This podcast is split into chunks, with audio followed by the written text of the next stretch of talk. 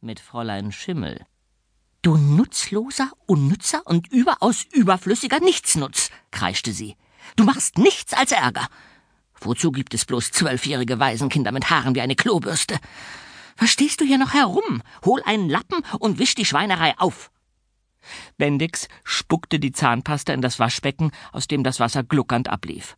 Schnell, schnell! Fräulein Schimmel sah auf ihre Uhr.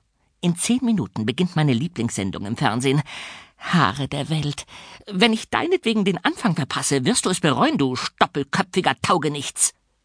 Bendix wrang den muffigen Lappen über dem Waschbecken aus, wischte und wischte, verteilte dabei aber nur den Dreck auf dem Boden. Sicherlich hatte noch nie jemand hier sauber gemacht. In den Duschen wuchsen schon Pilze, und unter den Waschbecken hingen Stalaktiken. Es roch oll und gammelig. Du machst das extra langsam, schrie Fräulein Schimmel. Nur noch fünf Minuten, dann beginnt meine Sendung. Heute ist ein besonders interessantes Thema dran die Kampffrisuren der Frauen des Buriburi-Stammes in Zentralafrika. Also beeil dich gefälligst. Bendix schrubbte, dass ihm die Arme wehtaten. Er spürte Schweißperlen auf der Stirn. Schließlich wrang er ein letztes Mal den Lappen aus und brachte ihn dann in den Abstellraum zurück. Und nun ab ins Bett, du borstiger Ferkelhintern. Sie trieb Bendix wie ein Stück Vieh vor sich her durch den Gang, in dem die Neonbeleuchtung die vergilbten Tapeten in ein krankes Licht tauchte. Aus dem Schlafsaal drangen noch Stimmen. Am lautesten schrie natürlich Chris. Bendix biss sich auf die Lippen. Chris war einen Kopf größer und doppelt so schwer wie er. Und er schlief im Bett direkt über ihm. Das wäre natürlich alles nicht so schlimm gewesen, wenn Chris ein netter Junge gewesen wäre, aber zufällig war es nun einmal so, dass Chris ein Ekelpaket war, das keine Möglichkeit ausließ, um Bendix zu quälen. Bendix, du Pfeife, schrie er jetzt, als Bendix den Kopf um die Ecke steckte. Er saß breitbeinig auf seinem Bett und warf Kekskrümel hinunter auf Bendix Laken.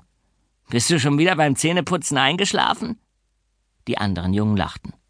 Der Große und der kleine Philipp, Tom und Angelo. Sie waren zu sechst im Zimmer. Fünf Kumpels und ein Bendix. Er hatte nicht einen Freund im Waisenhaus. Ruhe!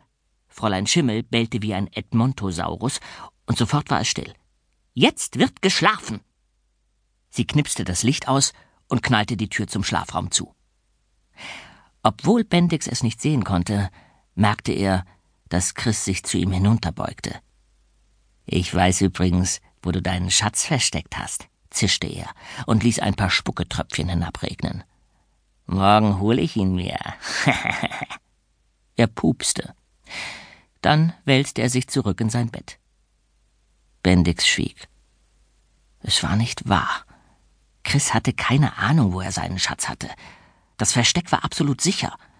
Chris wollte doch nur, dass Bendix morgen sofort loslief, um seinen Schatz zu holen. Dann würde er ihm auflauern und ein scharfer Schmerz fuhr durch Bendix Brust. Nie im Leben durfte Chris erfahren, wo Bendix seinen größten Schatz versteckt hatte. Es war eine versteinerte Allosauruskralle, größer als Bendix Hand. Sie war 150 Millionen Jahre alt und lag zusammen mit seinen anderen Schätzen in einem Schuhkarton. Zusammen mit den Fotos seiner Eltern, mit den Briefen seiner Mutter, mit dem Schweizer Taschenmesser seines Vaters. Nein, nicht darüber nachdenken. Bendix schloss die Augen und versuchte sich wieder den Triceratops vorzustellen. Seinen Triceratops. Er hielt ihm einen Farnzweig hin. Der Horndinosaurier kam auf ihn zu. Mama, dachte Bendix. Mama und Papa. Eine Hand griff nach seinem Herzen und quetschte es zusammen. Sie waren es gewesen, die ihm die Allosauruskralle mitgebracht hatten. Beim letzten Mal, als sie aus Nordamerika zurückgekommen waren. Beide waren Paläontologen gewesen. Sie hatten Fossilien ausgegraben und erforscht. Bendix Augen füllten sich mit Tränen. Ganz leise schniefte er. Chris hörte es trotzdem. Halt die Klappe da unten, raunzte er. Sonst trinkst du morgen noch vor dem Frühstück die Toilette aus. Ich hab dich in der letzten Zeit viel zu sehr verschont. So langsam wirst du mir zu aufmüpfig, du Wicht.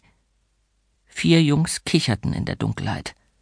Bendix schluckte die Tränen runter und versuchte nicht mit der Bettdecke zu rascheln. Es war vor zwei Jahren passiert. Mama und Papa waren in